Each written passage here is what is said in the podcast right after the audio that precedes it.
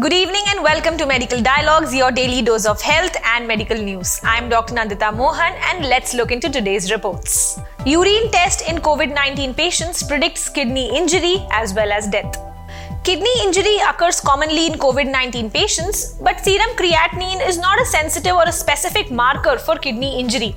According to a study which is conducted in COVID 19 patients, elevated urinary NGAL values was associated with acute kidney injury and increased duration and severity of AKI, prolonged hospitalization, the degree of histopathological acute tubular injury, need for dialysis, and even death. That's all for today. I shall see you tomorrow. Never miss a medical update from Medical Dialogues. Like, subscribe, and press the bell icon.